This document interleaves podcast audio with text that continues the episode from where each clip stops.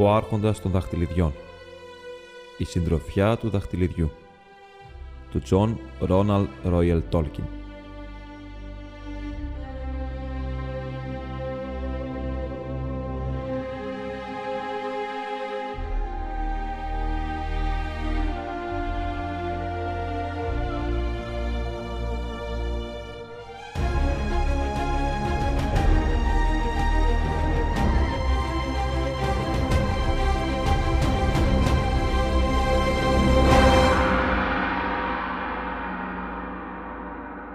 Μέρος πρώτο, κεφάλαιο τρίτο. Τρεις για τον δρόμο. «Θα πρέπει να φύγεις αθόρυβα και θα πρέπει να φύγεις γρήγορα», είπε ο Γκάνταλφ. Δυο ή τρεις εβδομάδες είχαν περάσει και ακόμα ο Φρόντο δεν έδειχνε σημάδια πως ετοιμάζεται να φύγει. «Το ξέρω, μα είναι δύσκολο να τα καταφέρω και τα δυο», αντίλεγε. «Αν εξαφανιστώ σαν τον Μπίλμπο, θα το μάθουν όλοι στο Σάερ ώσπου να πεις σαλεύρι» και φυσικά δεν πρέπει να εξαφανιστείς, είπε ο Γκάνταλφ. Ούτε να το σκέφτεσαι. Είπα γρήγορα, όχι τώρα δα. Αν μπορέσεις να βρεις τρόπο να ξεγλιστρήσεις από το Σάιρ χωρίς να το μάθουν όλοι, αξίζει μια μικρή καθυστέρηση. Αλλά δεν πρέπει να παρακαθυστερήσεις. Τι θα έλεγες για το φθινόπωρο, την μέρα των γενεθλίων μας ή λίγο μετά, ρώτησε ο Φρόντο. Νομίζω πως έχω πιθανότητες να το οργανώσω τότε. Για να λέμε την αλήθεια, δεν είχε καμιά διάθεση να ξεκινήσει τώρα που είχε φτάσει η ώρα. Το back-end, έπειτα από πολλά χρόνια, του φαινόταν σαν την πιο επιθυμητή κατοικία και ήθελε να απολαύσει όσο πιο πολύ μπορούσε το τελευταίο του καλοκαίρι στο Σάιρ. Όταν θα ερχόταν το φθινόπωρο, ήξερε πως τουλάχιστον ένα μέρος της καρδιάς του θα αντιμετώπιζε πιο ευχάριστα το ταξίδι, όπως πάντα γινόταν εκείνη την εποχή. Και πραγματικά, είχε μέσα του αποφασίσει να φύγει την μέρα που θα κλείνε τα 50 και ο Μπίλμπο τα 128. Του φαινόταν πως κάπως θα ήταν η κατάλληλη μέρα για να ξεκινήσει και να τον ακολουθήσει. Γιατί το να ακολουθήσει τον Μπίλμπο ήταν η σκέψη που κυριαρχούσε μέσα του και το μόνο πράγμα που έκανε υποφερτή την σκέψη της φυγής του. Σκεφτόταν όσο μπορούσε πιο λίγο το δαχτυλίδι και το πού μπορούσε να τον οδηγήσει στο τέλος μα δεν έλεγε όλες του τις σκέψεις στον Γκάνταλφ. Το τι μάντευε ο μάγος ήταν πάντοτε δύσκολο να το πει κανείς. Κοίταξε τον Φρόντο και χαμογέλασε. «Πολύ καλά», είπε. «Εντάξει, μα δεν πρέπει να αργήσεις περισσότερο. Αρχίζω να ανησυχώ. Στο μεταξύ πρόσεχε πολύ και μη σου ξεφύγει κουβέντα για το πού πας. Και κοίτα να μην μιλήσει ο Σαμ Γκάμτζι. Αν μιλήσει, θα τον κάνω στα αλήθεια βάτραχο. Όσο για το πού πάω, είπε ο Φρόντο, θα είναι δύσκολο να μου ξεφύγει και να το πω, γιατί δεν το έχω ούτε κι εγώ καλά-καλά αποφασίσει ακόμα. Μη λες ανοησίες, είπε ο Γκάνταλφ. Δεν σε προειδοποιώ μη τυχόν και αφήσεις την διεύθυνσή σου στο ταχυδρομείο. Αλλά φεύγεις από το Σάιρ, και αυτό δεν πρέπει να γίνει γνωστό μέχρι που να βρίσκεσαι μακριά. Και πρέπει να φύγεις, ή τουλάχιστον να ξεκινήσεις για τον Βορειά, τον Νοτιά, την Δύση ή την Ανατολή και η κατεύθυνση πρέπει σίγουρα να παραμείνει άγνωστη. Τόσο πολύ με έχουν απορροφήσει οι σκέψεις που θα φύγω από το back-end και που θα πω αντίο, που ούτε και σκέφτηκα καθόλου την κατεύθυνση, είπε ο Φρόντο. Γιατί πού να πάω και τι πηξίδα να ακολουθήσω, ποια θα είναι η αποστολή μου. Ο Πίλιμπο πήγε να βρει έναν θησαυρό. Πήγε και γύρισε πάλι. Μα εγώ πάω να χάσω έναν και να μην γυρίσω από ό,τι βλέπω. Δεν μπορείς όμως να δεις πολύ μακριά, είπε ο Γκάνταλφ. Ούτε κι εγώ. Μπορεί και να είναι η αποστολή σου να βρεις τις σχισμές του χαμού. Αλλά αυτή η αποστολή μπορεί να είναι και για άλλους. Δεν ξέρω. Έτσι κι αλλιώς δεν είσαι έτοιμος ακόμα για αυτόν τον μακρύ δρόμο. Όχι βέβαια, είπε ο Φρόντο. Μα στο μεταξύ τι πορεία να ακολουθήσω; Προς το κίνδυνο.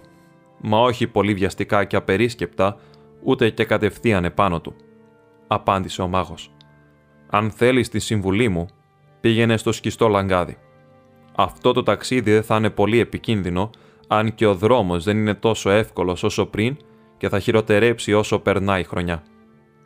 «Σχιστό λαγκάδι», είπε ο Φρόντο. «Πολύ καλά. Θα πάω ανατολικά για το σχιστό λαγκάδι. Θα πάρω τον Σαμ να κάνει επίσκεψη στα ξωτικά. Θα πετάξει από τη χαρά του». Το είπε αστεία, μα η καρδιά του ξαφνικά λαχτάρισε να δει το σπίτι του έλδρου του μισοξωτικού και να αναπνεύσει τον αέρα εκείνης της βαθιάς κοιλάδας που κατοικούσαν ακόμα ειρηνικά πολλοί από τα ωραία πλάσματα. Ένα καλοκαιριάτικο βραδάκι εκπληκτικά νέα έφτασαν στον Κισό και στο Πράσινο Δράκο. Οι γίγαντες και οι άλλοι κακοί ιονοί στα σύνορα του Σάιρ ξεχάστηκαν για πιο σπουδαίες υποθέσεις. Ο κύριος Φρόντο πουλούσε το back-end, δηλαδή το είχε κιόλας πουλήσει, στους Sackville Buckings. Και πήρε ένα σωρό λεφτά, είπε κάποιος. Για μια δεκάρα, είπαν άλλοι. Και αυτό είναι το πιο πιθανό, αφού ο αγοραστής ήταν η κυραλομπέλια. Ο Όθο είχε πεθάνει μερικά χρόνια πριν, στην όρημη μα απογοητευμένη ηλικία των 102. Το γιατί ο κύριος Φρόντο πουλούσε την ωραία του τρύπα συζητιόταν ακόμα πιο πολύ από την τιμή. Μερικοί υποστήριζαν τη θεωρία που την στήριζαν τα νεύματα και οι επενιγμοί του ίδιου του κυρίου Μπάκινγκς πως τέλειωσαν τα λεφτά του Φρόντο. Θα φεύγει από το Χόμπιτον και θα ζούσε αποτραβηγμένα με τα χρήματα από το σπίτι πέρα στο Μπάκλαντ ανάμεσα στους Μπράντιμπακ τους συγγενείς του. Όσο πιο μακριά γίνεται από τους Σάκβιλ Μπάκινγκς, πρόσθεταν μερικοί. Αλλά τόσο γερά ήταν σφινωμένη η ιδέα του αμέτρητου πλούτου των Μπάκινγκς του Back που οι πιο πολλοί το έβρισκαν δύσκολο να το πιστέψουν δυσκολότερο από κάθε άλλο λόγο ή παραλογισμό που τους έλεγε η φαντασία τους. Στους πιο πολλούς έλεγε ένα σκοτεινό και ακόμα αξεσκέπαστο σχέδιο του Γκάνταλφ. Αν και αυτός καθόταν πολύ ήσυχα και δεν κυκλοφορούσε την μέρα, όλοι ήξεραν πως κρυβόταν στο back-end, αλλά όπως και αν τέριαζε η μετακόμιση με τα σχέδια της μαγείας του, δεν υπήρχε αφιβολία για το γεγονός. Ο Φρόντο Baggins γύριζε πίσω στο Backland. «Ναι, φεύγω αυτό το φθινόπωρο», έλεγε. Ο Μέρι Μπράντιπακ ψάχνει να μου βρει μια καλή τρύπα ή ίσως ένα μικρό σπιτάκι. Για να λέμε την αλήθεια, με την βοήθεια του Μέρι, είχε κιόλας διαλέξει και αγοράσει ένα μικρό σπιτάκι στο Creek Hollow, την εξοχή πέρα από τον Buckleberry. Σ' όλους, εκτός από τον Σαμ, υποκρινόταν πως θα πήγαινε να εγκατασταθεί εκεί μόνιμα. Την ιδέα του την έβαλε η απόφασή του να βαδίσει ανατολικά, γιατί το Buckland ήταν στα ανατολικά σύνορα του Σάιρ και όπως είχε ζήσει εκεί τα παιδικά του χρόνια, η επιστροφή του θα φαινόταν τουλάχιστον πιστευτή. Ο Γκάνταλφ έμεινε στο Σάιρ πάνω από δύο μήνες. Έπειτα ένα βραδάκι, τέλος Ιουνίου, μόλις το σχέδιο του Φρόντο είχε τελικά τακτοποιηθεί, ανακοίνωσε ξαφνικά πως έφευγε το πρωί. «Μόνο για λίγο ελπίζω», είπε. «Μα θα πάω κάτω, πέρα από τα νότια σύνορα, για να μάθω νέα, αν μπορώ». Κάθισα άπραχτος περισσότερο από όσο έπρεπε.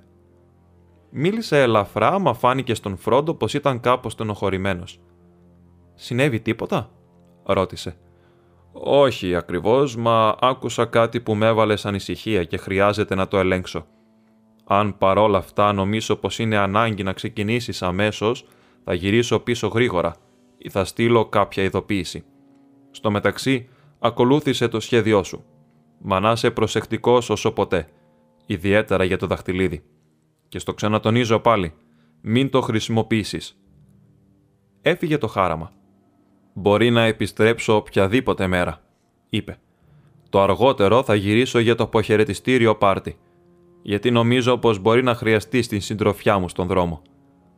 Στην αρχή ο Φρόντος στενοχωρήθηκε πολύ και αναρωτιόταν συχνά τι να έχει ακούσει ο Γκάνταλφ μα η ανησυχία του ξεθόριασε και με τον ωραίο καιρό ξέχασε τις έννοιές του για λίγο.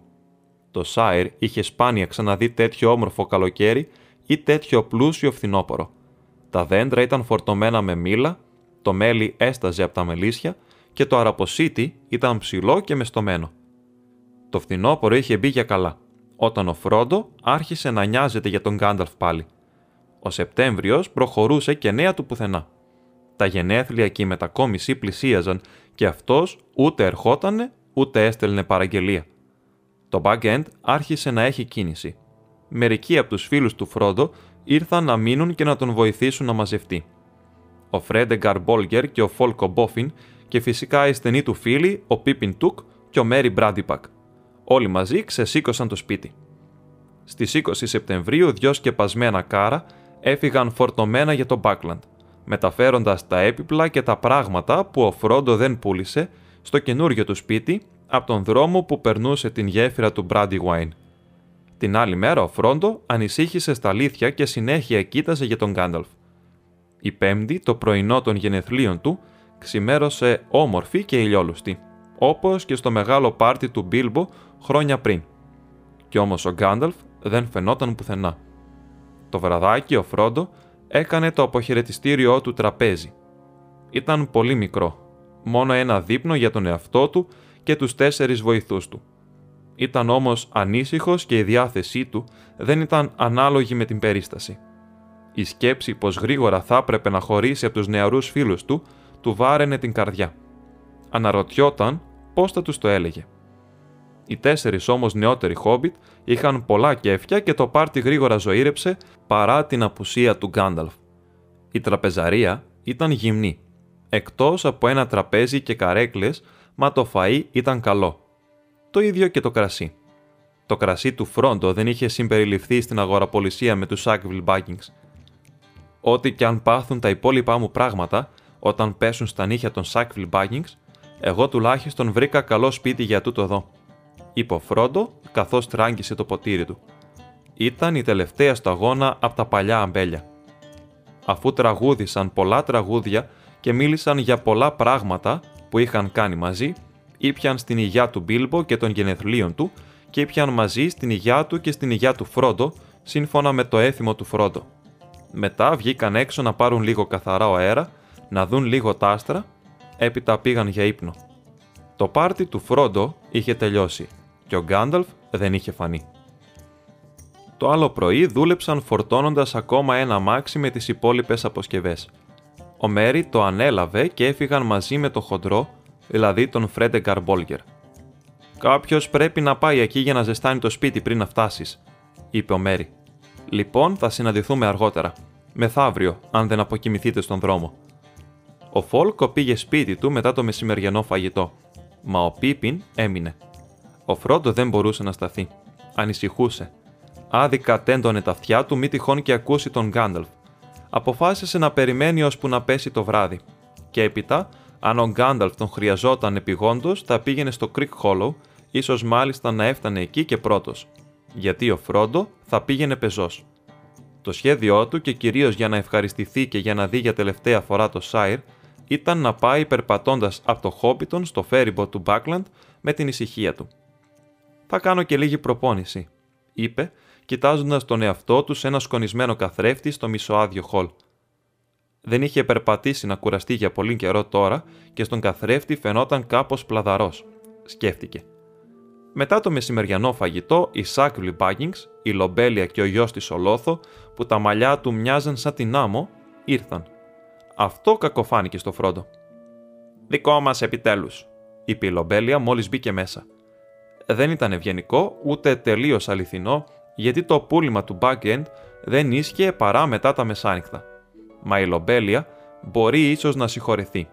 Είχε υποχρεωθεί να περιμένει περίπου 77 χρόνια περισσότερο για το back-end από ό,τι κάποτε ήλπιζε και ήταν τώρα 100 χρονών. Έτσι είχε έρθει να δει μήπως πάρουν τίποτα από όσα είχε πληρώσει και ήθελε και τα κλειδιά. Χρειάστηκε αρκετή ώρα για να ικανοποιηθεί γιατί είχε φέρει έναν ολόκληρο κατάλογο μαζί της και τσεκάρισε όλα όσα είχε σημειώσει. Στο τέλος έφυγε με τον λόθο και το δεύτερο κλειδί και με την υπόσχεση πως το άλλο κλειδί θα το άφηναν στους Γκάμτζι στο Backshot Row. Ξεφύσηξε και έδειξε καθαρά πως σκεφτόταν ότι οι Γκάμτζι ήταν ικανοί τη νύχτα να ελεηλατήσουν την τρύπα. Ο Φρόντο δεν της πρόσφερε καθόλου τσάι. Ήπιε το τσάι του με τον Πίπιν και το Σαμ Γκάμτζι στη κουζίνα Επίσημα είχε ανακοινωθεί πως ο Σαμ ερχόταν στο Μπάκλαντ να φροντίζει τον κύριο Φρόντο και να αναλάβει το μικρό του κήπο. Μια συμφωνία που είχε την έγκριση του Γκάφερ, αν και δεν τον παρηγορούσε η σκέψη πως θα είχε τη λομπέλια γειτόνισά του. «Το τελευταίο μας γεύμα στο back-end», είπε ο Φρόντο, σπρώχνοντας πίσω την καρέκλα του. Άφησαν τα πιάτα να τα πλύνει η λομπέλια. Ο Πίπιν και ο Σαμ έδεσαν τα λουριά στα τρία σακίδια τους και τα σόργεσαν στη βεράντα. Ο Πίπιν βγήκε έξω για μια τελευταία βόλτα στον κήπο. Ο Σαμ εξαφανίστηκε. Ο ήλιος έπεσε. Το back-end έδειχνε λυπημένο, σκυθροπό και ακατάστατο. Ο Φρόντο πλανήθηκε στα γνώριμα δωμάτια και είδε το φως του ηλιοβασιλέματος να σβήνει στους τοίχους και τις σκιές να σέρνονται βγαίνοντας από τις γωνιές. Σιγά σιγά σκοτίνιασε μέσα. Βγήκε έξω και κατηφόρησε στην εξώπορτα στο τέλος του μονοπατιού. Και έπειτα προχώρησε λίγο κατηφορίζοντας τον δρόμο του λόφου. Μισοπερίμενε να δει τον Γκάνταλφ να έρχεται περπατώντας μες στο λικόφωτο. Ο ουρανός ήταν καθαρός και τα αστέρια άρχισαν να λάμπουν. «Θα είναι ωραία νύχτα», είπε δυνατά. «Καλή αρχή. Έχω όρεξη για πεζοπορία. Δεν αντέχω πια να περιμένω. Θα ξεκινήσω και ο Γκάνταλφ πρέπει να με ακολουθήσει».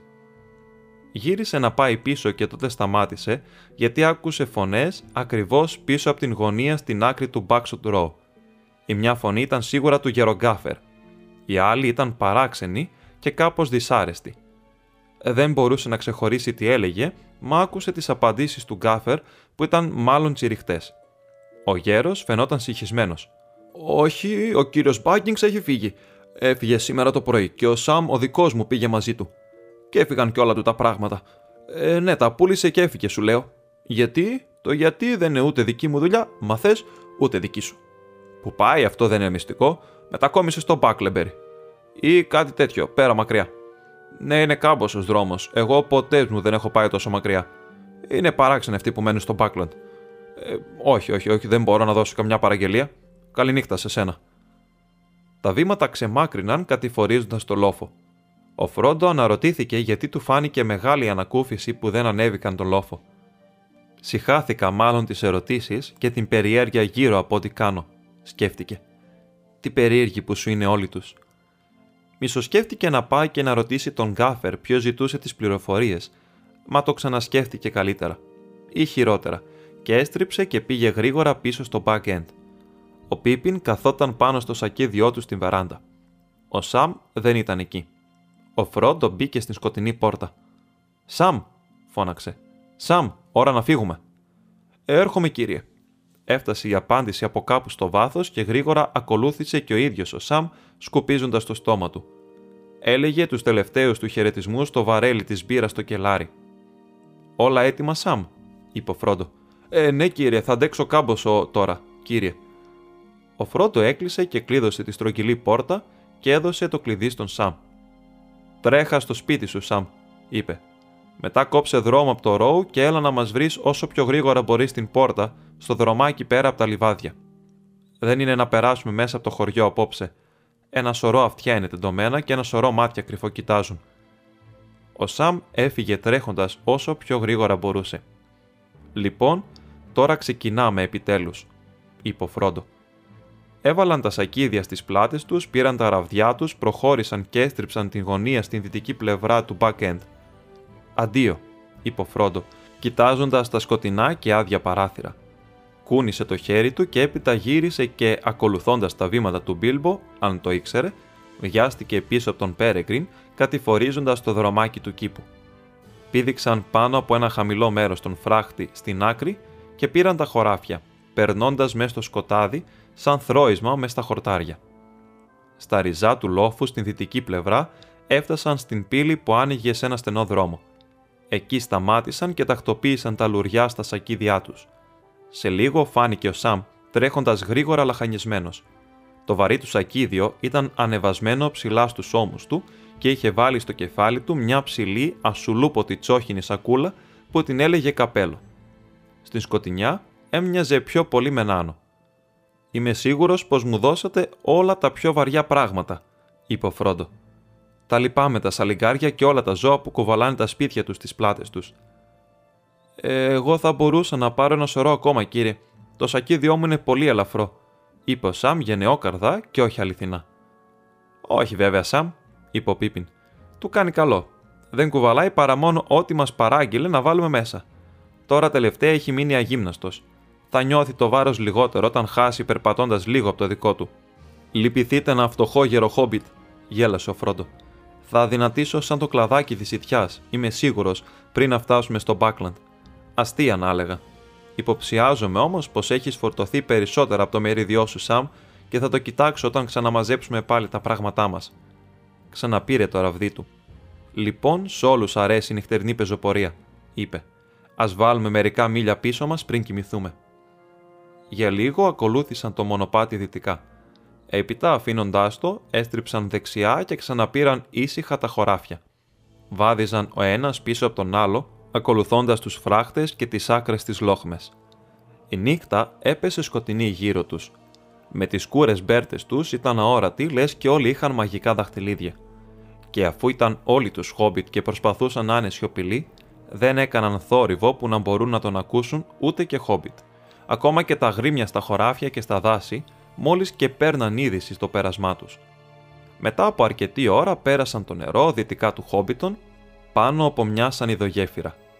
Το ποταμάκι δεν ήταν τίποτα παραπάνω από μια μαύρη ελικωτή κορδέλα που δεξιά και αριστερά του έγερναν σκλήθρες. Ένα-δυο μίλια παρακάτω προς το νοτιά διασχίσανε βιαστικά το μεγάλο δρόμο από την γέφυρα του Brandywine. Τώρα βρίσκονταν στο Τούκλαντ και στρίβοντας ανατολικά κατευθύνθηκαν προς τους πράσινους γλόφους. Καθώς άρχισαν να ανεβαίνουν τις πρώτες πλαγιές, κοίταξαν πίσω και είδαν τα φώτα του Χόμπιτον πέρα μακριά που τρεμόπαιζαν στην ήμερη κοιλάδα του νερού, που γρήγορα χάθηκε στις πτυχές της νυχτωμένης γης και την ακολούθησε το νεροχώρι δίπλα στην κρίζα λιμνούλα του.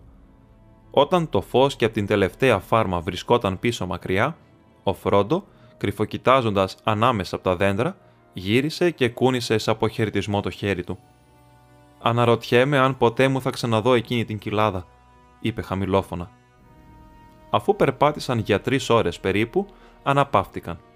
Η νύχτα ήταν ασυνέφιαστη, δροσερή και αστροφώτιστη. Κάτι συνεφάκια ομίχλη σέρνονταν στις πλαγιές των λόφων, ανεβαίνοντας από τα ποταμάκια και τα βαθιά λιβάδια. Λεπτοντημένες σημείδες λυγιόνταν στα αεράκι πάνω από τα κεφάλια τους και έπλεκαν ένα μαύρο δίχτυ στο χλωμό ουρανό. Έφαγαν ένα πολύ λιτό δείπνο για χόμπιτ και συνέχισαν τον δρόμο τους. Σύντομα βρήκαν ένα στενό δρόμο που πήγαινε κυματιστά πάνω κάτω, σβήνοντας γκρίζο στο σκοτάδι μπροστά. Ο δρόμος που πήγαινε στο Woodhall, στο Stock και στο Ferryboat του Buckleberry σκαρφάλωνε μακριά από τον κύριο δρόμο στην Εροκυλάδα και πήγαινε γύρω-γύρω στα ριζά των πράσινων λόφων προς το Woody End μια άγρια γωνιά της ανατολικής μοίρας. Μετά από λίγο έπεσαν σε ένα βαθύ μονοπάτι ανάμεσα σε ψηλά δέντρα που θρώιζαν τα ξερά τους φύλλα μέσα στη νύχτα. Ήταν πολύ σκοτεινά. Στην αρχή μιλούσαν ή μουρμούριζαν κάποιος σκοπός σιγά σιγά μαζί, μια και τώρα βρίσκονταν μακριά από περίεργα αυτιά. Έπειτα συνέχισαν να περπατούν σιωπηλοί και ο Πίπιν άρχισε να μένει πίσω. Τέλος, σαν άρχισε να σκαρφαλώνουν μια απόκρημνη πλαγιά, σταμάτησε και χασμουρίθηκε. «Είμαι τόσο νησταγμένος», είπε, «που όπου να είναι θα πέσω στον δρόμο. Σκοπεύετε να κοιμηθείτε όρθιοι; Είναι σχεδόν μεσάνυχτα». «Νόμιζα πως άρεσε να περπατάς στο σκοτάδι», είπε ο Φρόντο. «Αλλά δεν υπάρχει βία. Ο Μέρι μας περιμένει μεθαύριο. Αυτό μας αφήνει σχεδόν δύο μέρες παραπάνω. Θα σταματήσουμε στο πρώτο κατάλληλο μέρος. Ο αέρας είναι από τη δύση, είπε ο Σαμ. Αν βγούμε στην άλλη μεριά αυτού του λόφου, θα βρούμε μέρος απάγιο και αρκετά ήσυχο, κύριε. Υπάρχει ένα στενό ελατόδασος ακριβώς μπροστά μας, αν θυμάμαι καλά. Ο Σαμ ήξερε την περιοχή πολύ καλά σε απόσταση 20 μιλίων από το Χόμπιτον, μα αυτό ήταν και το τέλος της γεωγραφίας του. Μόλις πέρασαν την κορυφή του λόφου, βρήκαν το μικρό δάσος με τα έλατα. Αφήνοντας τον δρόμο, μπήκαν κάτω από την βαθιά σκοτεινιά των δέντρων που μύριζαν ρετσίνη και μάζεψαν ξερά κλαριά και κουκουνάρια για να ανάψουν φωτιά. Πολύ γρήγορα οι φλόγες άρχισαν να τρίζουν χαρούμενα κάτω από ένα μεγάλο έλατο. Κάθισαν γύρω-γύρω για κάμποση ώρα, μέχρι που άρχισαν να πέφτουν τα κεφάλια τους από την ίστα. Τότε ο καθένας με το κεφάλι στις ρίζες του μεγάλου δέντρου κουλουριάστηκαν μέσα στις μπέρτες τους και στις κουβέρτες τους και γρήγορα αποκοιμήθηκαν. Δεν έβαλαν φρουρό. Ούτε και ο Φρόντο δεν φοβόταν από τώρα για κίνδυνο, γιατί βρισκόταν ακόμα στην καρδιά του Σάιρ. Μερικά ζώα ήρθαν και τους κοίταξαν όταν έσβησε η φωτιά. Μια αλεπού, περνώντας από το δάσος για δουλειές της, σταμάτησε μερικά λεπτά και φράνθηκε. Χόπιτ, σκέφτηκε. Για να δούμε τι άλλο τώρα. Έχω ακούσει πως γίνονται παράξενα πράγματα σε αυτή τη χώρα Μα πάνε έχω ακούσει για χόμπιτ να κοιμάται στο ύπεθρο κάτω από τα δέντρα. Και τώρα τρεις μαζεμένοι. Κάτι πολύ παράξενο κρύβεται πίσω από αυτό. Η Αλεπού είχε πολύ δίκιο, μα ποτέ δεν έμαθε περισσότερα. Το πρωινό ήρθε χλωμό και νοτισμένο. Ο Φρόντο ξύπνησε πρώτος και ανακάλυψε πως μια ρίζα είχε ανοίξει τρύπα στην πλάτη του και πως ο σβέρκος του είχε μουδιάσει. Παίζω πορεία, λέει, για ευχαρίστηση. Γιατί δεν πήγαμε την άμαξα. Σκέφτηκε όπως το συνήθιζε στην αρχή μιας εκδρομής. Και να σκέφτομαι πως όλα μου τα ωραία τα πουλένια κρεβάτια είναι πουλημένα στους Sackville Baggings. Τούτες δω οι ρίζες στο δέντρο θα τους έκαναν καλό. Τεντώθηκε. Ξυπνάτε, Χόμπιτ, φώναξε. Το πρωινό είναι υπέροχο. Και τι του βρίσκεις υπέροχο, είπε ο Πίπιν, μισοκοιτάζοντας πάνω από την άκρη της κουβέρτας του με το ένα μάτι. Σαμ, ετοίμασε πρωινό για τις 9.30. Ζέστανε στο νερό του μπάνιου. Ο Σαμ πήδηξε πάνω, κοιτάζοντας μάλλον θολωμένος. «Ε, όχι, κύριε, δεν το ζέστανα, κύριε, είπε. Ο Φρόντο τράβηξε τις κουβέρτες από τον Πίπιν και τον γύρισε από την άλλη μεριά. Μετά περπάτησε ως την άκρη του δάσους. Μακριά στην Ανατολή, ο ήλιος ξεπρόβαλε κόκκινος μέσα από την καταχνιά που απλωνόταν πηχτή πάνω στη γη. Χρυσά και κόκκινα φθινοπορεινά δέντρα φαίνονταν να πλέουν χωρίς ρίζες σε μια σκιερή θάλασσα. Λίγο πιο κάτω από τον Φρόντο, προς τα αριστερά, ο δρόμος κατηφόριζε απότομα και χανόταν. Όταν γύρισε πίσω, ο Σαμ και ο Πίπιν είχαν ανάψει μια καλή φωτιά. Νερό, φώναξε ο Πίπιν. Πού είναι το νερό; Δεν φυλάω νερό στις τσέπες μου, είπε ο Φρόντο. Νομίσαμε πως πήγες για να βρεις, είπε ο Πίπιν, ενώ ετοίμαζε το φαγητό και τα φλιτζάνια. Καλά θα κάνεις να πας τώρα. Μπορείς να έρθεις κι εσύ, είπε ο Φρόντο, και φέρε όλα τα παγούρια. Στα ριζά του λόφου υπήρχε ένα ποταμάκι. Γέμισαν τα παγούρια τους και το μικρό εκδρομικό τσαγερό σε ένα μικρό καταράχτη από όπου το νερό έπεφτε από λίγα πόδια ύψος πάνω από μια προεξοχή του γκρίζου βράχου. Ήταν κρύο, παγωμένο και τσαλαβούτηξαν και ξεφύσηξαν πλένοντας τα πρόσωπα και τα χέρια τους.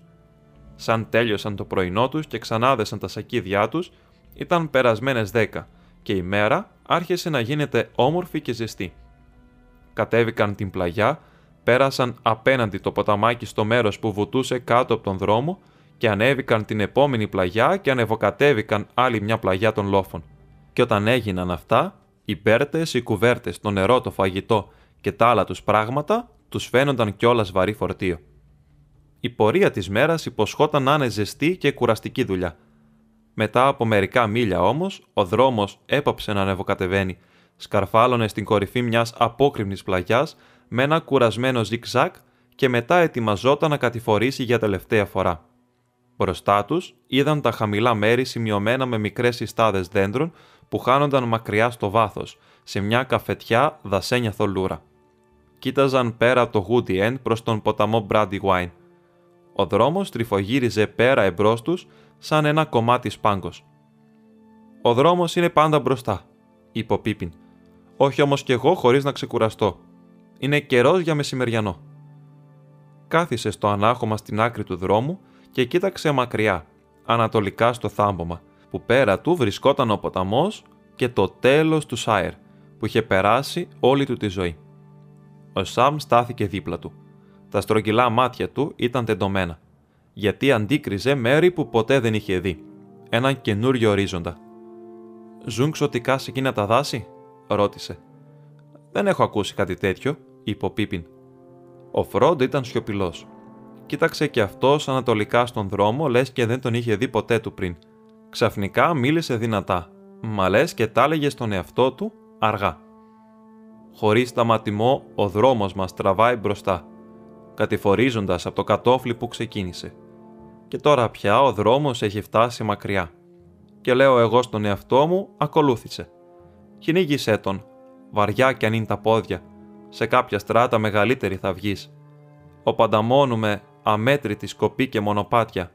Και πού μετά, ποιος να το ξέρει τάχα. Μοιάζει σαν τις ρήμες του Γερομπίλμπο, είπε ο Πίπιν. Είναι δική σου μίμηση. Δεν ακούγεται και πολύ ενθαρρυντικό. Δεν ξέρω, είπε ο Φρόντο. Μου ήρθε τώρα λες και το φτιάξα εγώ. Μπορεί όμως και να το έχω ακούσει παλιά.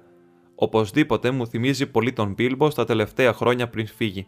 Συχνά συνήθιζε να λέει πως υπάρχει ένας μόνος δρόμος, πως είναι σαν ένα μεγάλο ποτάμι. Οι πηγές του είναι σε κάθε κατόφλι και κάθε μονοπάτι είναι παρακλάδι.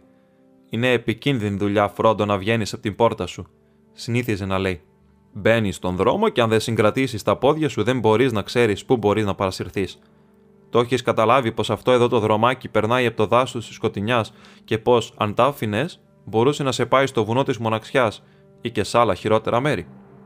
Συνήθιζε να το λέει αυτό στο δρομάκι που περνούσε έξω από την μπροστινή πόρτα του back end, ιδιαίτερα ύστερα από κάποιο μακρινό περίπατο. Λοιπόν, ο δρόμος δεν θα με παρασύρει πουθενά, τουλάχιστον για μια ώρα, είπε ο Πίπιν και ξεφορτώθηκε το σακίδιό του. Οι άλλοι ακολούθησαν το παράδειγμά του, ακουμπώντας τα σακίδιά τους στο ανάχωμα και κρεμώντας τα πόδια τους προς τον δρόμο. Αφού ξεκουράστηκαν, έφαγαν καλά για μεσημέρι και έπειτα ξαναξεκουράστηκαν. Ο ήλιος άρχιζε να κατεβαίνει και το φως του από μεσήμερου φώτιζε την γη καθώς κατέβαιναν τον λόφο. Μέχρι τώρα δεν είχαν συναντήσει ψυχή στον δρόμο. Αυτόν τον δρόμο δεν το χρησιμοποιούσαν πολύ γιατί ήταν ακατάλληλος για κάρα και για το Woody End η κίνηση ήταν λίγη. Βάδιζαν καμιά ώρα ή και παραπάνω όταν ο Σαμ σταμάτησε μια στιγμή λες και αφουγκραζόταν. Τώρα βρίσκονταν στο ίσιωμα και ο δρόμος μετά από πολλές στροφές απλωνόταν ίσιος μπροστά, διασχίζοντας λιβάδια με χορτάρι που είχαν τόπους τόπους ψηλά δέντρα, πρόδρομους του δάσους που πλησίαζαν. «Ακούω ένα πόνι ή άλογο να έρχεται πίσω μας στον δρόμο», είπε ο Σαμ. Κοίταξαν πίσω, μα η στροφή του δρόμου τους εμπόδιζε να δούνε μακριά. «Λέτε να είναι ο Γκάνταλφ που έρχεται πίσω μας», είπε ο Φρόντο. Μα την ίδια ώρα που το έλεγε, ένιωθε πως δεν ήταν έτσι και τον πλημμύρισε μια ξαφνική επιθυμία να κρυφτεί από τα μάτια του καβαλάρη. Ίσως να μην έχει μεγάλη σημασία, είπε απολογητικά. Μα δεν θα ήθελα να με δει στον δρόμο κανείς. Συχάθηκα να παρατηρούν και να κουτσομπολεύουν ό,τι κάνω. Κι αν είναι ο Γκάνταλφ, πρόσθεσε σαν δεύτερη σκέψη, μπορούμε να του κάνουμε μια μικρή έκπληξη. Να του το ξεπληρώσουμε που άργησε τόσο πολύ. Πάμε να κρυφτούμε. Οι άλλοι δύο έτρεξαν γρήγορα αριστερά σε ένα μικρό βαθούλωμα, όχι μακριά από τον δρόμο. Εκεί έπεσαν κάτω. Ο Φρόντο δίστασε μια στιγμή. Περιέργεια ή κάποιο άλλο συνέστημα ανταγωνιζόταν την επιθυμία να κρυφτεί. Ο ήχος από τα πέταλα πλησίασε. Την τελευταία στιγμή ρίχτηκε σε κάτι ψηλά χορτάρια πίσω από ένα δέντρο που σκίαζε τον δρόμο. Έπειτα σήκωσε το κεφάλι του και κρυφοκοίταξε με πολύ προσοχή πάνω από μια από τις μεγάλες ρίζες. Ένα μαύρο άλογο φάνηκε να στρίβει στην γωνία, όχι πόνι τον Χόμπιτ, αλλά μεγάλο άλογο. Και απάνω του καθόταν ένας μεγάλος άνθρωπος που φαινόταν μαζεμένος στην σέλα, τυλιγμένος σε έναν μεγάλο μανδύα με κουκούλα, έτσι που μόνο οι μπότες του φαίνονταν πάνω στους ψηλούς αναβατήρες. Το πρόσωπό του ήταν σκεπασμένο και αόρατο. Όταν έφτασε στο δέντρο και ήταν στο ίδιο ύψος με τον Φρόντο, το άλογο σταμάτησε. Ο καβαλάρης καθόταν ακίνητος με το κεφάλι σκυμμένο, λες και άκουγε. Μέσα από την κουκούλα ακούστηκε ένας θόρυβος, λες και κάποιος οσμιζόταν για να εντοπίσει κάποια απροσδιόριστη μυρωδιά. Το κεφάλι γύριζε από εδώ και από εκεί στον δρόμο. Ένας ξαφνικός παράλογος φόβος πως θα τον ανακαλύψουν έπιασε τον Φρόντο και σκέφτηκε το δαχτυλίδι του. Μόλις που τολμούσε να αναπνέει και όμως η επιθυμία να το βγάλει από την τσέπη του έγινε τόσο δυνατή που άρχισε σιγά σιγά να κουνάει το χέρι του. Ένιωθε πως το μόνο που είχε να κάνει ήταν να το φορέσει και έπειτα θα ήταν ασφαλής. Οι συμβουλές του Γκάνταλφ του φαίνονταν παράλογες. Ο Μπίλμπο το είχε χρησιμοποιήσει το δαχτυλίδι. «Είμαι ακόμα στο Σάιρ», σκέφτηκε, όπως το χέρι του άγγιξε την αλυσίδα που κρεμόταν. Εκείνη τη στιγμή ο καβαλάρης ανασηκώθηκε και τίναξε τα χαλινάρια. Το άλογο έφυγε μπροστά πηγαίνοντας αργά στην αρχή και μετά με γρήγορο τρυποδισμό. Λοιπόν, αυτό το λέω πολύ παράξενο και στα αλήθεια ανησυχαστικό, είπε στον εαυτό του ο Φρόντο πηγαίνοντας του συντρόφους του. Ο Πίπιν και ο Σαμ είχαν μείνει πεσμένοι στο χορτάρι και δεν είχαν δει τίποτα. Έτσι ο Φρόντο τους περιέγραψε τον καβαλάρι και την παράξενη συμπεριφορά του. Δεν μπορώ να εξηγήσω το γιατί, μα ένιωθα σίγουρος πως κοιτούσε ή μυριζόταν για μένα, και επίσης ένιωθα σίγουρος πως δεν ήθελε να με βρει. Ποτέ μέχρι τώρα δεν είδα ούτε ένιωσα κάτι τέτοιο μες στο Σάιρ. Μα τι δουλειά έχει με εμάς ένας από τους μεγάλους ανθρώπους, είπε ο Πίπιν, και τι γυρεύει σε αυτό το μέρος του κόσμου. Κυκλοφορούν άνθρωποι, είπε ο Φρόντο. Κάτω στην νότια μοίρα είχαν φασαρίες με τους μεγάλους ανθρώπους, νομίζω, μα ποτέ μου δεν έχω ακούσει για κάτι σαν και αυτό τον καβαλάρι. Από πού να έρχεται άραγε; Ε, με το συμπάθειο, κύριε, έκοψε ο Σαμ ξαφνικά. Εγώ ξέρω από πού έρχεται. Είναι από το Χόμπιτον που αυτός εδώ ο καβαλάρης έρχεται, εκτός κι αν είναι πιο πολύ από έναν. Και ξέρω και πού πάει. Τι θες να πεις, είπε ο Φρόντο απότομα, κοιτάζοντάς τον με έκπληξη. Γιατί δεν μίλησες πιο πριν; Ε, Μόλις τώρα το θυμήθηκα, κύριε. Έτσι έγινε. Όταν γύρισα στην τρύπα μας χθες το βράδυ με το κλειδί, μου λέει ο πατέρας μου. Γεια σου, Σαμ. Νόμιζα πως είχες φύγει με τον κύριο Φρόντο σήμερα το πρωί. Ήρθε ένας παράξενος τύπος που γύρευε τον κύριο Μπάκινγκ στο back-end και έφυγε τώρα δα μόλι. Τον έστειλα στο Μπάκλεμπερι. Όχι πως μ' άρεσε η φάτσα του. Φάνηκε πως πολύ συγχύστηκε όταν του είπα πως ο κύριος Μπάκινγκς είχε φύγει από το παλιό του σπίτι για πάντα. Μου μιλούσε σφυριχτά. Ναι, σου λέω. Με έκανε να τρέμω από το φόβο μου. Τι σοε πράγμα ήταν, λέω στον κάφερ. Δεν ξέρω, μου λέει, μα δεν ήταν χόμπιτ. Ήταν ψηλός και μαυριδερός και έγερνε από πάνω μου. Λέω πως θα ήταν κανένας από τους μεγάλους ανθρώπους, ξενομερίτης. Μίλαγε παράξενα.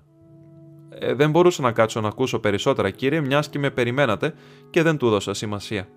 Ο γκάφερ γερνάει και δεν καλοβλέπει και πρέπει να ήταν σκοτεινά όταν αυτός ο τύπος ανέβηκε τον λόφο και τον βρήκε να παίρνει τον αέρα του στην άκρη του δρόμου μας. Δεν φαντάζομαι να έκανε κανένα κακό αυτός, κύριε ή εγώ. Έτσι κι αλλιώς δεν μπορούμε να κατηγορήσουμε τον γκάφερ, είπε ο Φρόντο. Κι εγώ τον άκουσα να μιλάει με έναν ξένο που φαινόταν να ζητάει πληροφορίες για μένα και σχεδόν πήγα να τον ρωτήσω ποιος ήταν. Μακάρι να το είχα κάνει ή να μου το είχες πει πιο πριν. Θα μπορούσα ίσως να ήμουν πιο προσεκτικός στον δρόμο. Όμως μπορεί και να μην υπάρχει καμιά σχέση ανάμεσα σε αυτόν τον καβαλάρη και τον άγνωστο του Γκάφερ, είπε ο Πίπιν. Φύγαμε από το Χόμπιτον αρκετά κρυφά και δεν βλέπω πώς θα μπορούσε να μας ακολουθήσει. Και τι λέτε πώς φριζόταν, κύριε, είπε ο Σαμ. Και ο Γκάφερ είπε πως ήταν μαύρος. Μακάρι να είχα περιμένει τον Γκάνταλφ, μουρμούρισε ο Φρόντο. Αλλά ίσως τα πράγματα να χειροτέρευαν. Ξέρεις λοιπόν, ή μαντεύεις κάτι για αυτόν τον καβαλάρη, είπε ο Πίπιν, που είχε ακούσει το μουρμουριτό. Δεν ξέρω και δεν θα ήθελα να κάνω υποθέσεις, είπε ο Φρόντο. Εντάξει, ξάδελφε Φρόντο, μπορείς να κρατήσεις το μυστικό σου προς το παρόν, αν θέλεις να κάνεις το μυστηριώδη. Στο μεταξύ, τι θα κάνουμε, θα προτιμούσα να βάλω κάτι στο στόμα μου, αλλά έχω την εντύπωση πως καλά θα κάναμε να φύγουμε από εδώ. Τα λεγόμενά σας για καβαλάρδες που οσφρίζονται μα τη μύτη με έχουν αναστατώσει. Ναι, νομίζω να προχωρήσουμε τώρα, είπε ο Φρόντο. Μα όχι από τον δρόμο. Μην τυχόν εκείνος ο καβαλάρης γυρίσει πίσω ή κάποιος άλλος τον ακολουθήσει. Πρέπει να περπατήσουμε κάμποσο ακόμα σήμερα. Το Μπάκλαντ είναι ακόμα μίλια μακριά. Οι σκιές των δέντρων ήταν μακριές και λεπτές στο χορτάρι, σαν κίνησαν πάλι. Τώρα κρατούσαν απόσταση μιας πετριά στα αριστερά του δρόμου και κρύβονταν όσο μπορούσαν. Μα αυτό τους καθυστερούσε, γιατί τα χορτάρια ήταν τούφε-τούφε, η γη ανώμαλη και τα δέντρα άρχισαν να πυκνώνουν. Ο ήλιος κόκκινος είχε δύσει στους λόφους πίσω τους και το δειλινό έπεσε μέχρι να βρουν στο τέλος του πλατώματος τον δρόμο που ως εκεί είχε ταξιδέψει για αρκετά μίλια ο Λόισιος σε εκείνο το σημείο έστριβε αριστερά και κατέβαινε στα χαμηλώματα του Γέιλ, τραβώντας για το στόκ. Μα ένα δρομάκι διακλαδιζόταν δεξιά, φιδογυρίζοντας μέσα σε ένα δάσος από πανάρχαιες βελανιδιές, πηγαίνοντας προς το Γούτχολ. «Αυτός είναι ο δρόμος μας», είπε ο Φρόντο. Όχι μακριά από το σταυροδρόμι, έφτασαν σε ένα τεράστιο σάπιο κορμό δέντρου. Ήταν ακόμα ζωντανός και είχε φύλλα στα παρακλάδια που είχε βγάλει γύρω από τους χρόνια τώρα πεσμένους κλόνους του. Ήταν όμως κούφιος και μπορούσαν να μπουν μέσα από μια σκισμάδα στο πλευρό, μακριά από τον δρόμο. Οι Χόμπιτ σύρθηκαν μέσα και κάθισαν σε ένα στρώμα από παλιά φύλλα και σάπιο ξύλο. Ξεκουράστηκαν και έφαγαν ελαφρά, κουβεντιάζοντας σιγανά και στείνοντας αυτοί πότε-πότε. Το λικόφο τους στήλιξε μόλις γλίστρησαν μέσα πάλι έξω στο δρομάκι. Ο δυτικός άνεμος τραγουδούσε στα κλαδιά οι φιλοσιές ψιθύριζαν. Σε λίγο, ο δρόμος άρχισε να κατηφορίζει, μαλακά μα σταθερά στο μισοσκόταδο. Ένα αστέρι βγήκε πάνω από τα δέντρα στην Ανατολή που σκοτίνιαζε μπροστά τους. Προχωρούσαν ο ένας πλάι στον άλλον με το ίδιο βήμα για να μην φοβούνται. Έπειτα από λίγο, όπως τα αστέρια γίνονταν πυκνότερα και πιο λαμπερά, το αίσθημα της ανησυχίας τους άφησε και δεν αφουγκράζονταν πια τα λεγοπέταλα άρχισαν να τραγουδούν μουρμουριστά. Σιγαλά, με τον τρόπο που έχουν οι χόμπιτ όταν περπατούν, ιδιαίτερα σαν φτάνουν σπίτι τους το βράδυ. Για τους περισσότερους χόμπιτ είναι τραγούδι βραδινού φαγητού ή τραγούδι ύπνου, μα αυτοί οι χόμπιτ μουρμούριζαν ένα τραγούδι περιπάτου, αν κι όχι χωρίς να αναφέρουν καθόλου φαΐ και κρεβάτι. Ο Μπίλμπο Μπάγκινγκς είχε ταιριάξει τα λόγια σε έναν σκοπό που ήταν παλιός όσο κιλόφι και το είχε μάθει στον Φρόντο όταν περπατούσαν στα μονοπάτια της κοιλάδας του νερού και μιλούσαν για περιπέτειες. Στο χαρούμενο τζάκι η φωτιά κοκκινίζει, στο κρεβάτι για ύπνος σπιθίζει. Μα ο δρόμος δεν μας κούρασε ακόμα τα πόδια και δεν μας τρομάζουν εμπόδια. Απρόσμενο δέντρο η βράχος μπορεί στην άλλη στροφή μπροστά μας να βγει. Δέντρο λουλούδι νερό που κυλάει, άστο να φύγει, άστο να πάει. Λόφο, λιβάδι, ποτάμι, βουνό, περνώ και δεν κοιτώ και πίσω δεν γυρνώ. Και προσμένω με ελπίδα στην άλλη στροφή, νέα πόρτα ή δρόμος μπροστά μας να βγει. Μονοπάτια κρυφά όσα και να διαβούμε, στο φεγγάρι, στον ήλιο, ακόμα και αν βγούμε, και αν πηγαίνουμε τώρα στα ξένα, όμως πάλι πατρίδα θα έρθουμε σε σένα. Μήλο, αγκάθι και ρόδο του Μάη, άστο να φύγει, άστο να πάει. Άμμος, λιθάρι και ωραία μυρτιά, έχετε γεια, έχετε γεια. Στο σπίτι μας πίσω ο κόσμος μπροστά. Ο δρόμος είναι όλος δικός μας παιδιά. Πολλά μονοπάτια τις νύχτες περνούμε, καινούρια αστέρια να βρούμε, τώρα όμως γυρνάμε πίσω μένει ο κόσμος, στο σπίτι για ύπνο μας φέρνει ο δρόμος. Ο μίχλη, θολούρα, μαυρίλα σκιά, θα σβήσουν μακριά, θα σβήσουν μακριά, νερό και ψωμί ζεστό κρέας θα φάμε και για ύπνο θα πάμε και για ύπνο θα πάμε. Το τραγούδι τέλειωσε. Και για ύπνο θα πάμε και για ύπνο θα πάμε. Τραγούδισε ο Πίπιν δυνατά. Σουτ, είπε ο Φρόντο. Μου φαίνεται πως ακούω ποδοβολητό. Σταμάτησαν απότομα και στάθηκαν αμήλυτοι, σαν δεντροσκίες, με τεντωμένα αυτιά. Ο πλές ακούγοντας το δρομάκι, αρκετά πίσω, μα έφταναν αργά και καθαρά ως εκεί με τον άνεμο. Γρήγορα και αθόρυβα ξεγλίστρησαν από το μονοπάτι και έτρεξαν στην πυκνότερη σκιά κάτω από τις βελανιδιές. «Να μην πάμε πολύ μακριά», είπε ο Φρόντο. «Δεν θέλω να φαινόμαστε, μα θέλω να δω αν είναι κι άλλος μαύρος καβαλάρης». «Πολύ καλά», είπε ο Πίπιν. «Μα μην ξεχνάς πόσο σφρίζεται». Τα πέταλα πλησίασαν. Δεν προλάβαιναν να βρουν καλύτερη κρυψώνα από τη σκιά κάτω από τα δέντρα. Ο Σαμ και ο Πίπιν ζάρωσαν πίσω από ένα μεγάλο κορμό, ενώ ο Φρόντος ήρθε και πίσω, λίγες γιάρδες προς το δρομάκι. Διακρινόταν γκρίζο και χλωμό, μια γραμμή από ξέθωρο φως που έσκυζε το δάσος. Τα αστέρια ψηλά ήταν μυριάδες, στον θαμπό ουρανό, φεγγάρι όμως δεν είχε. Ο ήχος από τα πέταλα σταμάτησε. Όπως κοίταξε ο Φρόντο, είδε κάτι σκοτεινό να περνά ανάμεσα από το φωτεινότερο διάστημα δύο δέντρων και έπειτα να σταματά έμοιαζε σαν μαύρη σκιά αλόγου που το οδηγούσε μια μικρότερη μαύρη σκιά.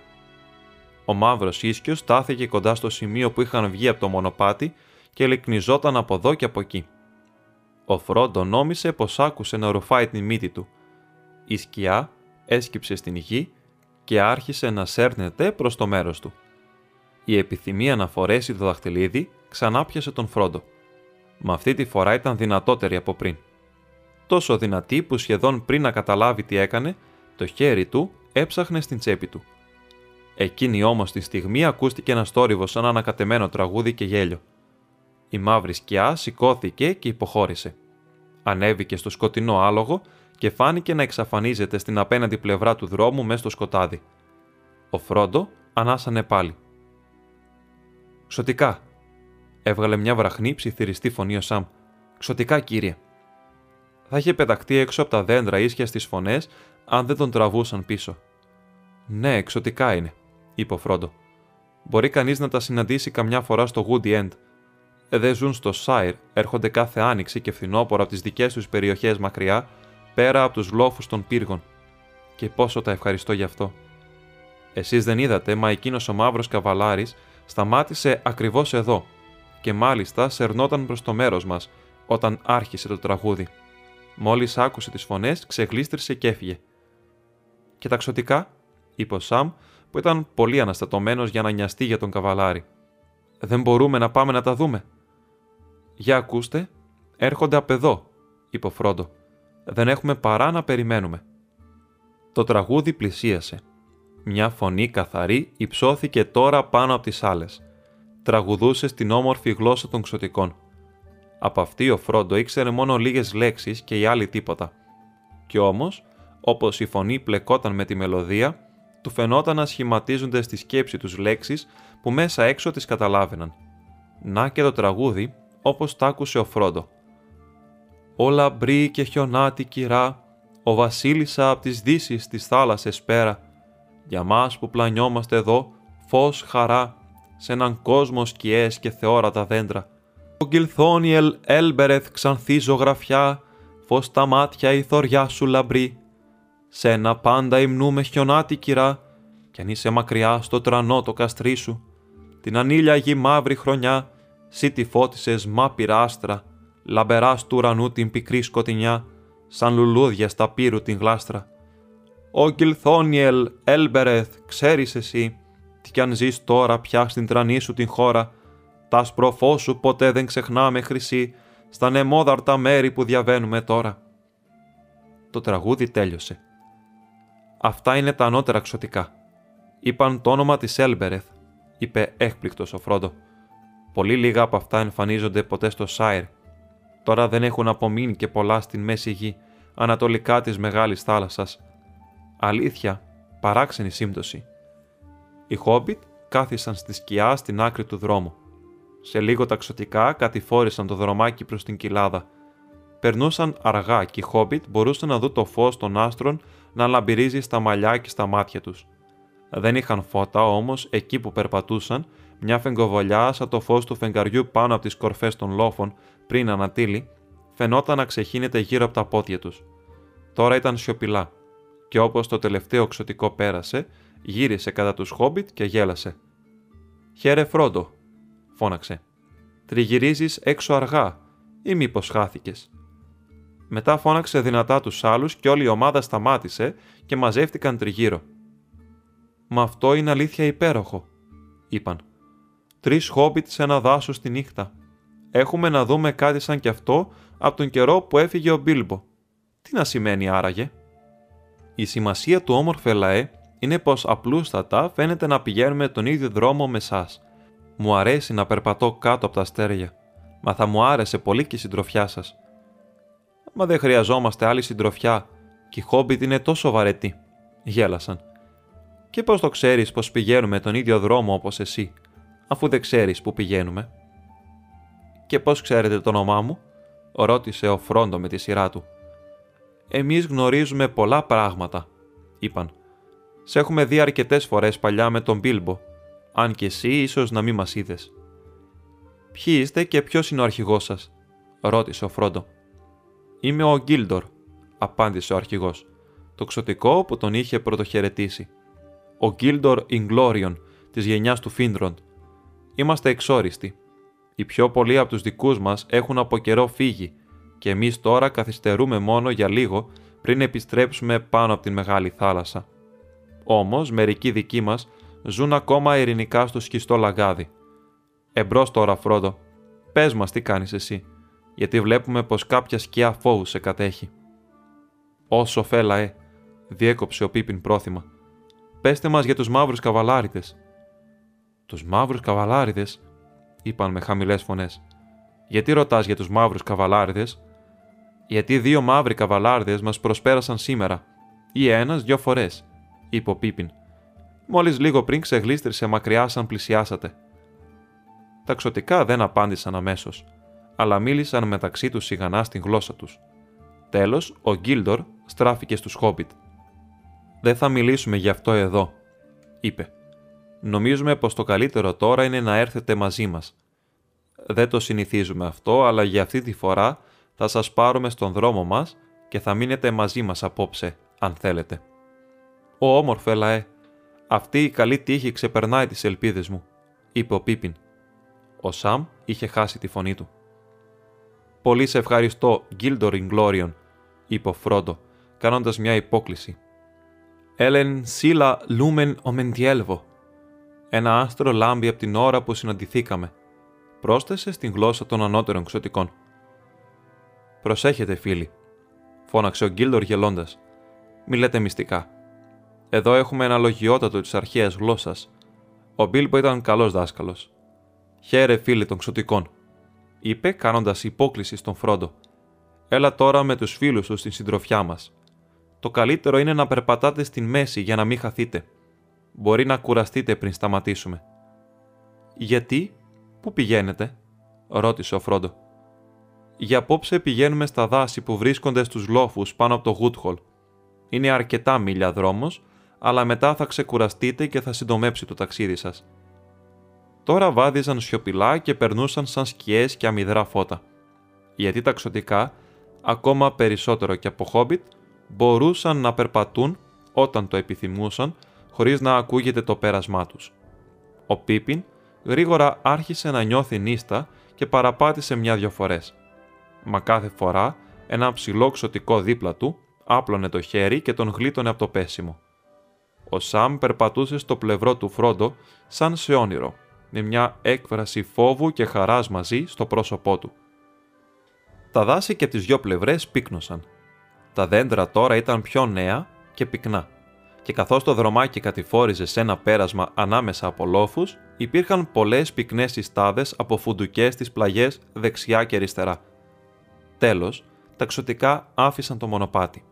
Ένα πράσινο δρομάκι πέρασμα ζών βρισκόταν σχεδόν αόρατο ανάμεσα στις λόχμες δεξιά.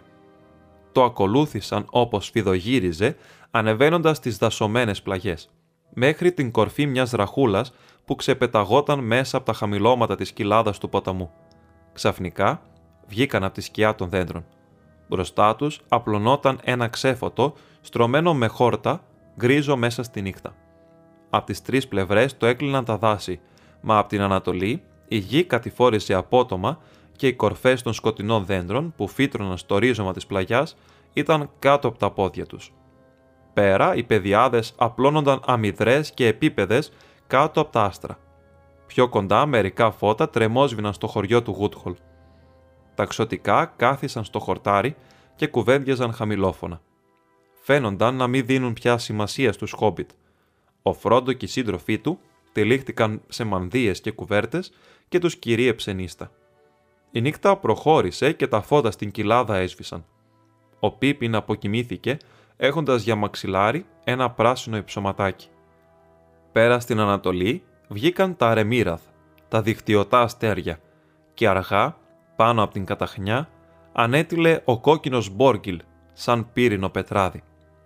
Τότε, από κάποια αλλαγή του ανέμου, όλη η καταχνιά τραβήχτηκε σαν πέπλο και ξεπρόβαλε πάνω από την άκρη του κόσμου ο ξυφομάχος του ουρανού, ο Μενελβάγκορ, με την αστραφτερή του ζώνη. Τα ξωτικά όλα ξέσπασαν σε τραγούδι. Ξαφνικά, κάτω από τα δέντρα ξεπίδησε μια κόκκινη φωτιά. «Ελάτε», φώναξαν τα ξωτικά στους Χόμπιτ. «Ελάτε, τώρα είναι η ώρα για συζητήσεις και διασκέδαση». Ο Πίπιν ανασηκώθηκε και έτριψε τα μάτια του. Ανατρίχιασε. «Πέρασε μέσα. Έχει φωτιά και φαγητό για πεινασμένους επισκέπτες», είπε ένα ξωτικό που στάθηκε μπρος του. Στη νότια άκρη του ξέφωτου υπήρχε ένα άνοιγμα. Εκεί το πράσινο χορτάρι έμπαινε στο δάσος και σχημάτιζε ένα μεγάλο άνοιγμα σαν αίθουσα, με σκεπή τα κλαδιά των δέντρων. Οι μεγάλοι τους κορμοί προχωρούσαν σαν κολόνες δεξιά και αριστερά. Στη μέση μια φωτιά έκαιγε ζωηρά και στα δέντρα κολόνες, δάδες με φώτα χρυσά και ασημένια, έκαιγαν χωρίς να τρεμοσβήνουν.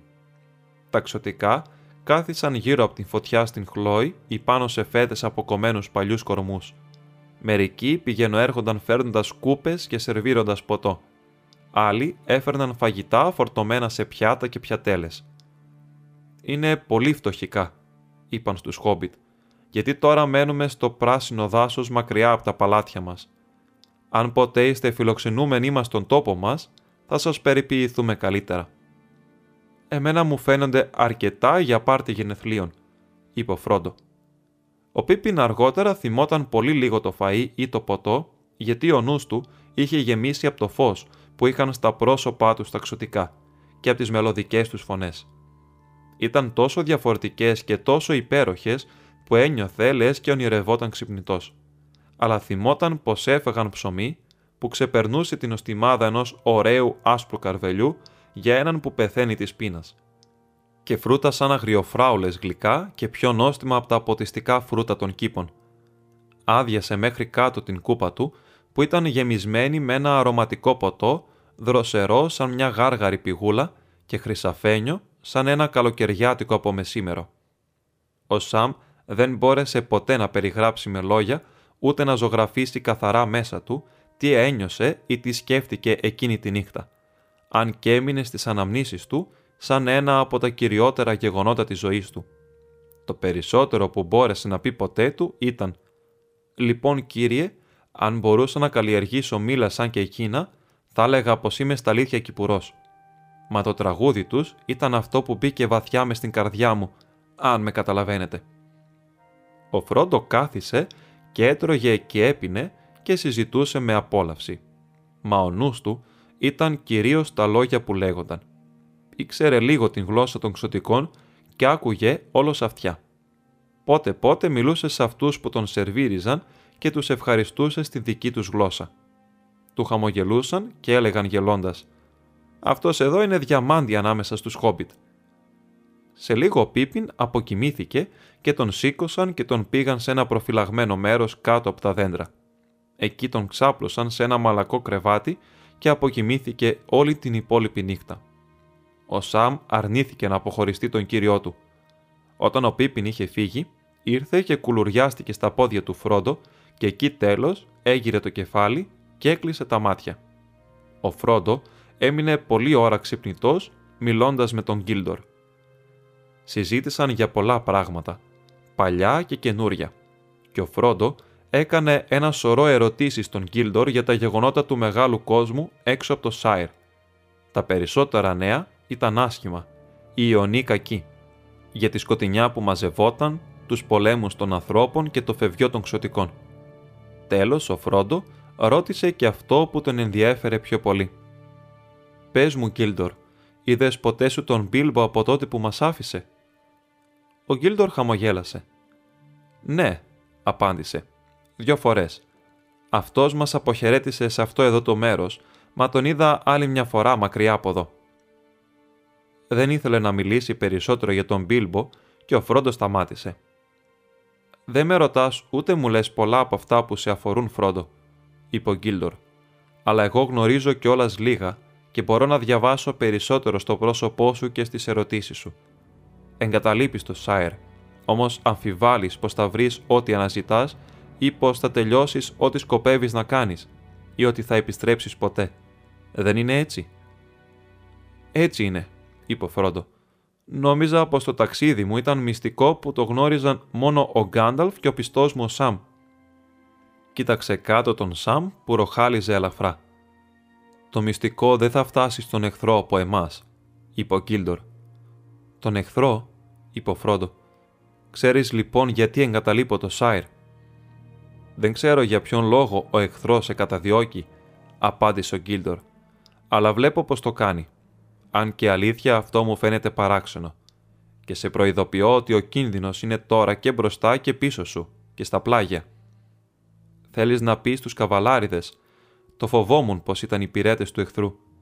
Τι είναι οι μαύροι καβαλάριδες δεν σου έχει πει τίποτα ο Γκάνταλφ.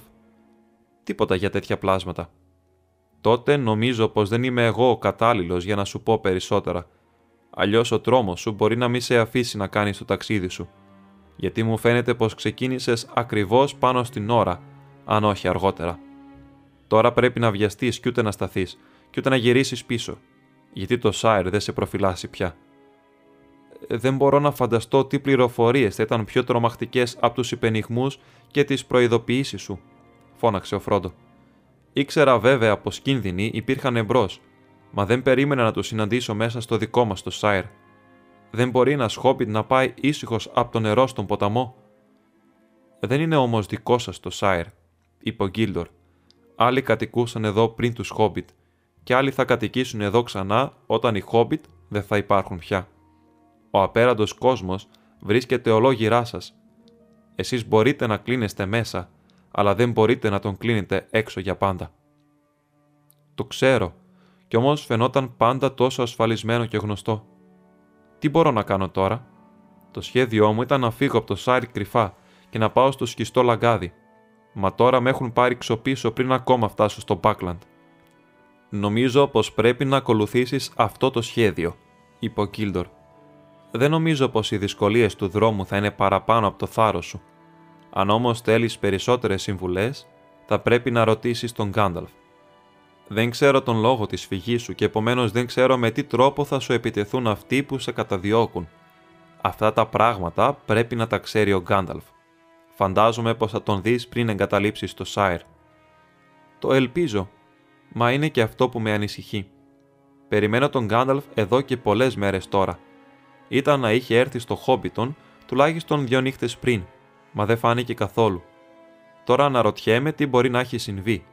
Να τον περιμένω. Ο Γκίλντορ δεν μίλησε για μια στιγμή. Αυτά τα νέα δεν μου αρέσουν, είπε τέλος. Το ότι ο Γκάνταλφ άργησε δεν είναι καλό. Αλλά όπως λέει και το ρητό, μην ανακατεύεσαι στις υποθέσεις των μάγων, γιατί είναι πανούργοι και δεν αργούν να θυμώσουν. Η εκλογή είναι δική σου. Να φύγεις ή να περιμένεις. Και λένε πάλι, απάντησε ο Φρόντο, μη πηγαίνεις ταξωτικά για συμβουλές, γιατί θα σου πούν και όχι και ναι. Έτσι λένε, γέλασε ο Γκίλντορ. Τα ξωτικά σπάνια δίνουν αμελέτητες συμβουλές, γιατί το να δίνεις συμβουλές είναι δώρο επικίνδυνο, ακόμα και από σοφό σε σοφό, και όλοι οι δρόμοι μπορούν να βγουν σε κακό. Αλλά τι θέλεις να κάνω; Δεν μου τα έχεις εμπιστευτεί όλα. Πώς λοιπόν θα διαλέξω εγώ καλύτερα από σένα. Αλλά αν ζητά συμβουλή, θα σου τη δώσω για χάρη της φιλίας μας. Νομίζω πως πρέπει να φύγεις τώρα αμέσως, χωρίς καθυστέρηση. Μη πας μόνος, πάρε μαζί σου εκείνους τους φίλους που είναι έμπιστοι και πρόθυμοι. Τώρα πρέπει να μου χρωστάς μεγάλη ευγνωμοσύνη, γιατί σου δίνω αυτές τις συμβουλές παρόλο που δεν μου αρέσει. Τα ξωτικά έχουν τους δικούς τους μόχθους και τις δικές τους λύπες. Πολύ λίγο τους απασχολούν οι δουλειές των Χόμπιτ ή των άλλων πλασμάτων πάνω στη γη. Σπάνια οι δρόμοι μας διασταυρώνονται με τους δικούς τους, είτε κατά τύχη είτε επίτηδες. Σε αυτή τη συνάντηση μπορεί να υπάρχει κάτι περισσότερο από τύχη. Μα ο σκοπός δεν μου είναι ξεκαθαρισμένος και φοβάμαι μήπως πω περισσότερα από όσα πρέπει. «Σε ευγνωμονώ βαθιά», είπε ο Φρόντο. «Αλλά θα ήθελα να μου έλεγες καθαρά τι είναι οι μαύροι καβαλάριδες. Αν ακολουθήσω τη συμβουλή σου, μπορεί και να μη δω τον Γκάναλφ για πολύ καιρό και θα πρέπει να ξέρω τι είναι ο κίνδυνος που με απειλεί. «Δεν σου φτάνει να ξέρεις πως είναι οι πυρέτες του εχθρού», απάντησε ο Γκίλντορ. «Όταν τους βλέπεις να το βάζεις στα πόδια, μη πιάνεις κουβέντες μαζί τους. Είναι θανατηφόροι. Μη με ρωτάς περισσότερα, αλλά η καρδιά μου προβλέπει πως πριν όλα τελειώσουν, εσύ Φρόντο, γε του Ντρόγκο, θα γνωρίσεις περισσότερα για αυτά τα απέσια όντα παρά ο Γκίλντορ Ιγκλόριον. Η Έλμπερεθ ας σε προστατεύει. Μα πού να το βρω το θάρρος, ρώτησε ο Φρόντο. Αυτό είναι που κυρίως χρειάζομαι. Το θάρρος βρίσκεται σε απίθανα μέρη, είπε ο Γκίλντορ. Μην απελπίζεσαι. Κοιμήσου τώρα. Το πρωί θα έχουμε φύγει, μα θα στείλουμε μηνύματα παντού. Οι περιπλανόμενοι λόχοι θα πληροφορηθούν το ταξίδι σου και εκείνοι που έχουν δύναμη για το καλό θα αγρυπνούν. Σε ονομάζω φίλο των ξωτικών και ήθε τα άστρα να φωτίζουν τον δρόμο σου ως το τέλος. Σπάνια είχαμε τόση χαρά από ξένους, και είναι θαυμάσιο να ακούμε λόγια της παλαιάς γλώσσας από τα χείλη άλλων που πλανιόνται στον κόσμο. Ο Φρόντο ένιωσε να τον κυριεύει ύπνος, όπως τέλειωσε να μιλά ο Γκίλντορ. Θα κοιμηθώ τώρα, είπε. Το ξωτικό τον οδήγησε σε ένα προφυλαγμένο μέρος δίπλα στον Πίπιν και αυτός έπεσε αμέσως σε ένα κρεβάτι και αποκοιμήθηκε δίχως όνειρα.